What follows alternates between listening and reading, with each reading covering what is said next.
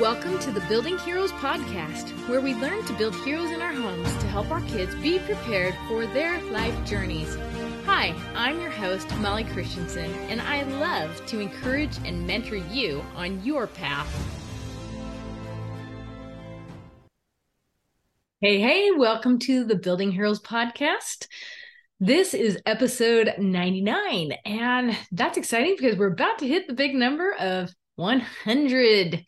And um, I just want to give a shout out to you for being loyal listeners and making this a podcast that can keep going.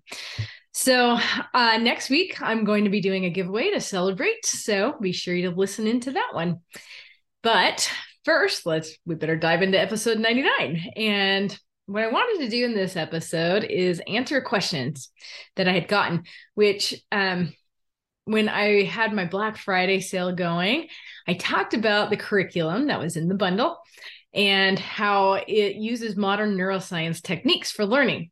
And some of you were wondering exactly what that meant. And so I thought, yeah, let's do a little deeper dive into that and see how we can use these modern neuroscience techniques to facilitate our homeschool learning so it doesn't have to take it as long and it makes it a lot easier when you understand these and know about these. So, over the past 30 years, 30 years or so, there have been these huge strides strides in um, neuroscience, right? In cognitive neuroscience. And that's just big fancy words in learning about how our brain works and how we think and how our brains learn, right? Now, some of these techniques maybe won't sound so modern because maybe we kind of knew about these before um, but having this new modern technology and and experimentation um, have made it so that we could see more clearly and it's confirmed some of these things that maybe we already knew. But some of these things too are have probably been somewhat surprising to researchers too. So today I'm just going to go over uh, some of them. We're not going to get too scientific here, don't worry. But I just want to talk about some of these different things and how we can apply them to homeschool and life, really. So the first one is neuroplasticity, and you may have heard of this before, but what does that really mean, right? So what that means though is that our brains can change. But we would have to train them to do so. Now, previously, you probably heard this belief because this is kind of a cliche. You can't teach an old dog new tricks, right? but except for you can for humans. And that's because of neuroplasticity. And for kids, they have even more neuroplasticity than adults do. but don't worry, not too late for the adults. Now, what that really just means is, um, you know, a plastic is something that could be molded or shaped or changed, right? So if we have neuroplasticity, it just means we can always keep learning. Okay. And it's kind of interesting because if you start out with habits, we have those habits because we have these neural pathways in our brains. So the way we get these habits is we're thinking the same thing or doing the same thing over and over again. It's the repetition, right? And as we have that repetition, that's that's what we learn, right? So one of the main ways of learning is repetition, okay? The problem is is sometimes the repetition isn't necessarily of things that serve us well, right? We can create habits that aren't good. and, and really for most of us, it's really difficult to get into or out of a habit because we weren't really ever taught about the neural pathways, partly because we don't really understand that or have the language for it, but also partly just because it's just not really taught a whole lot. So, with habits, the way you can create a new habit is you have to create a new thought and and action that goes along with that usually. So, and we can do that intentionally. Now, this definitely applies to homeschooling in so many ways, because not only can you help your kids acquire good habits, but it can also help, like maybe if they hit a roadblock with learning. And um, you know, maybe they've decided I'm not good at math because they just didn't get it right away or something, or they didn't like their curriculum or whatever. Well, we can help them learn how to love math more by teaching them that they are in charge of their own thoughts and they can choose which thoughts to think. Um, and they can change the neural pathways by helping them replace their negative thoughts that stop them from doing things with more positive ones. And we, I could probably talk about this all day, but I'm not going to on this podcast because that would take too long. But cool thing is, is I am launching the Power Program in January, and we talk all about this. And this is one of my favorite things to talk about because it's changed my life so much. Um, so there's really two different ways that our brains learn things, and one of them I mentioned already, which is repetition. And the other one is through meaning. Okay. Repetition is what builds up those neural pathways. We, it's like you're you're creating a rut. The more you drive over it, the deeper it gets, right? And that's why it's hard to get out of a habit because you're like in the rut. Um, but it's also why it's a great idea to help your kids learn good habits when they're younger, don't worry if you haven't taught them all the good habits, it's not too late. That's the good thing about neuroplasticity. Now, repetition is also the main technique that we are accustomed to learning uh, using that technique through public schools because that's mo- how most of us grew up learning is just a lot of repetition okay if you repeat off things often enough it should stick in your brain right and this is true but there's caveat, okay? The reason why public schools use a lot of repetition is because if you repeat it enough, then most of the kids will get it. Okay, so it basically is for efficiency's sake uh, to teach a bunch of kids all at once. Okay, but a big problem with this is that if we mostly just use repetition, that can get really boring to kids who already have learned something, right? And it can also just be boring when it's not relevant. So if the information is not really relevant to their own lives, then you have to use a lot more repetition. Okay. And so that's why they have to use a lot of repetition because it's not individualized education. Okay. So a lot of the stuff isn't really that relevant to them right then. Now, and I'm not saying this to bash on public schools, but rather to show you that this is actually really good news for homeschoolers, right? Because we can individualize our education and we don't have to do the years and years of many of these subjects of practice if our kid is getting more meaning from us at home, they're not going to need as much repetition they will still need the repetition. But if we add that meaning in, wow, it accelerates things greatly. Okay. So, for example, I found that we actually really do not need to do seven years of grammar page worksheets to get the grammar to stick. Because instead, what we can do is we can teach it in the context of reading and writing. So then it's relevant. And we could also do fun mini lessons, like maybe Mad Libs or whatever, because it's fun and fun has meaning to people, their ki- the kids' lives, right? And so what that does is it gives you some repetition, but more importantly, it just gives you all that meaning. You know, again through the relevance and through the feelings, because it's just much more enjoyable. So that is one great way we can accelerate learning. Now, the other cool thing is, is instead of having to feel like we have to teach all the things all the time, we can just work on helping our kids develop one or two habits at a time. Because what we're doing is we're training their brains. And as they learn one habit and how to get that habit, it's going to make it easier for the next habit, which is super cool because that means it's just going to get easier and easier for them to learn how to develop habits. And of course, one thing that I think I have discovered is for one of the secrets of life is knowing how to develop a good habit and how to break a bad habit is probably one of the most important life skills we could have for a successful life. Right. But that's rarely in the curriculum. and understanding how our brain works so that we can program our own neural pathways wow, that's powerful because then they're going to be able to keep learning. And then the great thing is, is don't worry, you're, you're never going to have all your habits be perfect and all of your bad habits broken. so we always have good things to keep learning on, but you have confidence that you can keep learning it or you can keep making those changes to become better and better if you've learned how to do it first with the first habit and then the second habit, because then it will just get easier. And so after this is one reason why I actually got into studying neuroscience and how our brains work, because I used to think, wait, I'm pretty smart. I got good grades in school, but why can't I figure out this whole change thing? Why can't I figure out the habit?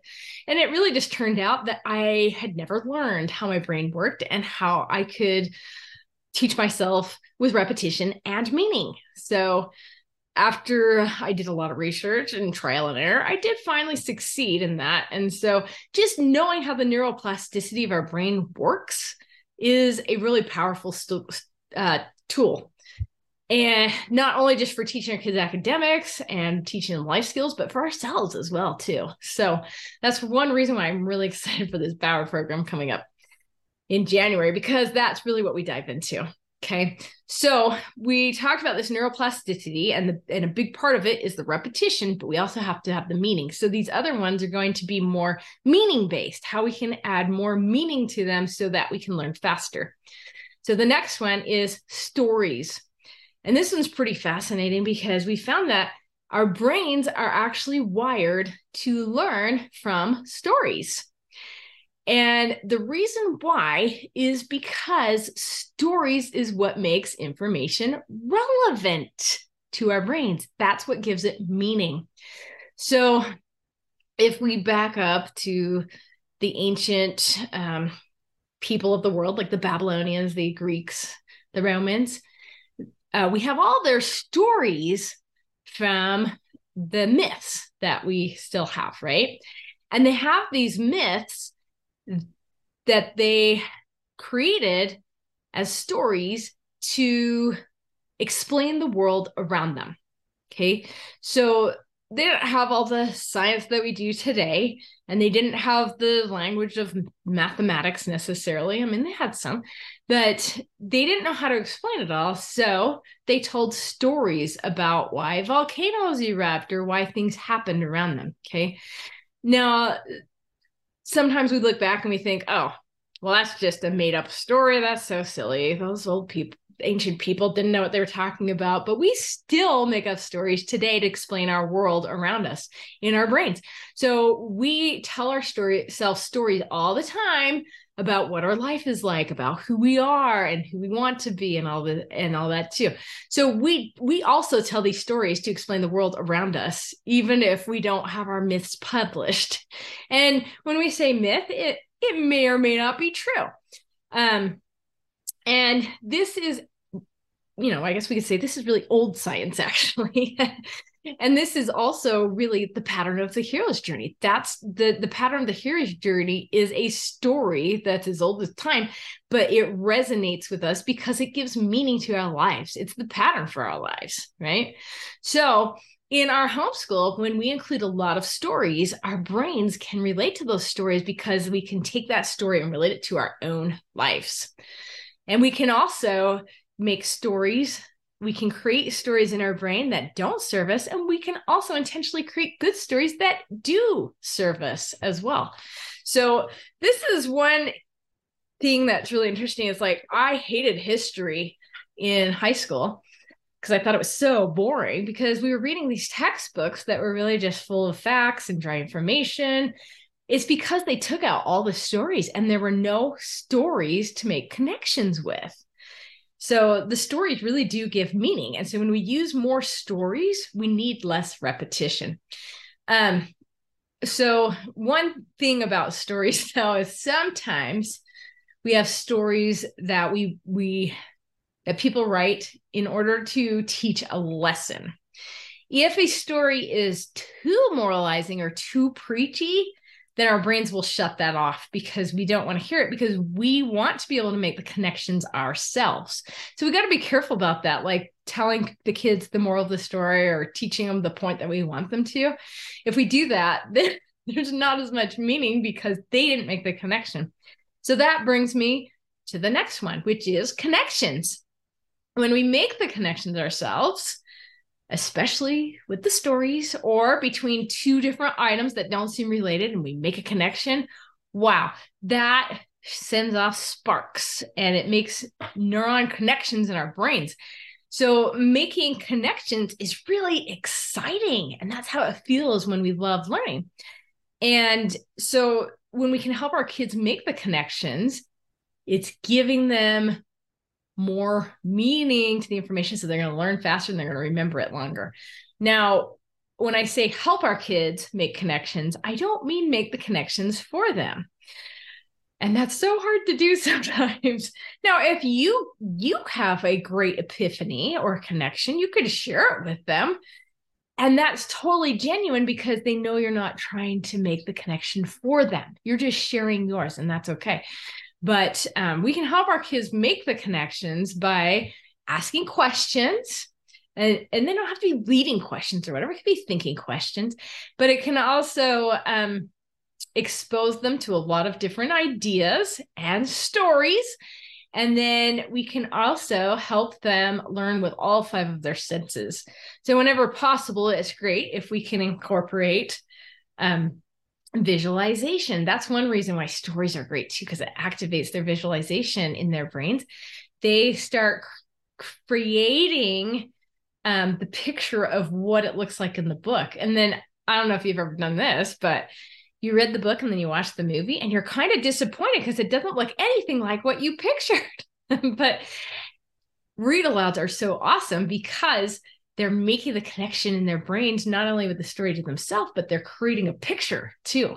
So that's awesome. But you can also use um, when we talk about the five senses you know sometimes we kind of just get stuck in just using maybe one or two but if we the more games we can do that's great because that gives them a feeling of fun and doing hands-on stuff read aloud's also great too because they're hearing it with their ears and they're seeing it so just any of those things that we can do to help them think and have the sparks without doing it for them is great because that creates a lot of meaning too now other connections that maybe we sometimes don't think of as a way to facilitate learning is human connection.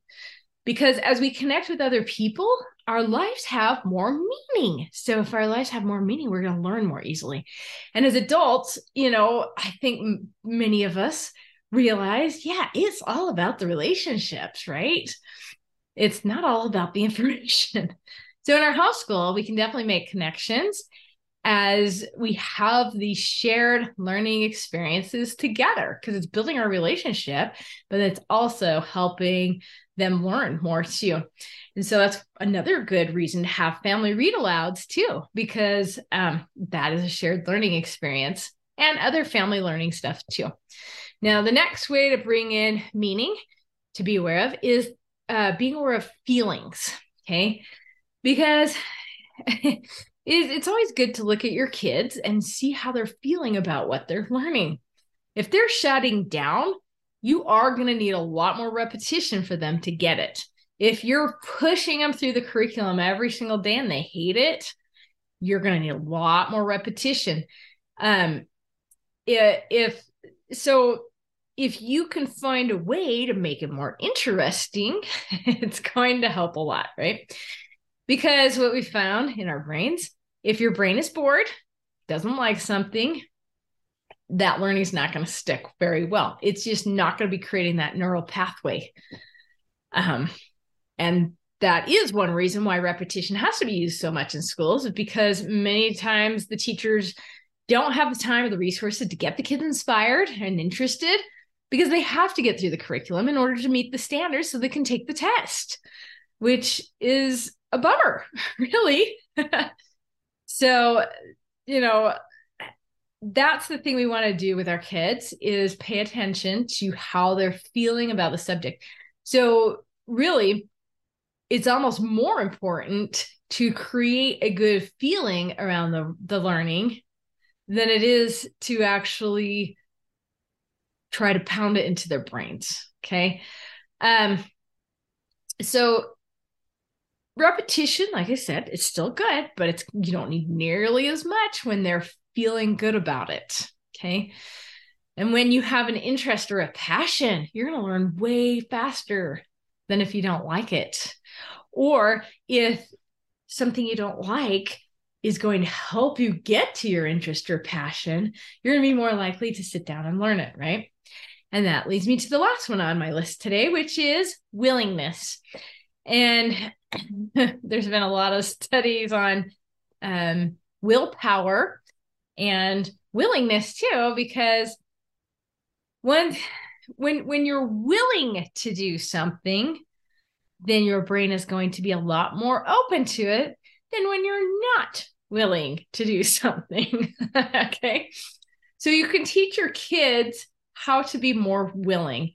And this is a skill that definitely takes time. There are things that maybe they need to do that they don't want to do, but we can teach them, well, we're going to, ch- we can choose to do it anyway and, and be willing and it will be okay. But that unlocks a lot of extra power in their brains when you're willing. Now, again, if you're making the kids learn uh, to complete the cur- curriculum, you're going to need a lot more repetition to learn it. When they want to learn something, their brain is going to be a lot more willing to do that hard work to get through that learning curve in order to get the results that they want. So we see this all the time as adults. This is what adults do because let's say they want to learn how to do something. Like maybe somebody wants to learn how to build a website okay? They don't know how to do it. Well but they want the results of it. They want a finished website well so then they're going to take the time to work on it and figure out how to do it because they want the result because they're interested um but often we don't think about this with our kids so if we can present them with the information in a way that's engaging and interesting to them and then allow them to dive deep on it is really amazing on what they do. And often it's really amazing what they choose to do because it's not what you pictured at all. And I think another thing that helps with willingness a lot is if we can focus on their strengths instead of on their weaknesses. And that's typically we do that. We think, oh no, they're behind and they they're never going to learn this, and that's their weakness. And I'm not saying ignore that, but I'm just saying, let's put more focus on what they are willing to do and what they do enjoy doing and, and let them run with that because that builds a lot of confidence and good feelings. And they're going to be learning way faster with that too. Anyway, that's just a few of these methods that neuroscience has showed us scientifically that are effective ways to learn. And we can learn much faster when we combine the repetition with the meaning. Now, um, and of course, memorization, repetition, that sort of thing, those certainly are great methods for building the neural pathways. But let's try to think a little bit more about how you can actually add more of the meaning part, the relevance, the good feelings, the magic into your homeschool too. And if you want more help and support with that, that's what we love to do over at buildingheroesathome.com. And just a final reminder we got episode 100 next week. I'm really excited about this because um, truly, this is one of those neural pathways I had to build for myself to learn how to actually get to 100 podcasts. So we've got a giveaway to celebrate. And so hope to see you there. There. Thanks for listening to the Building Heroes podcast.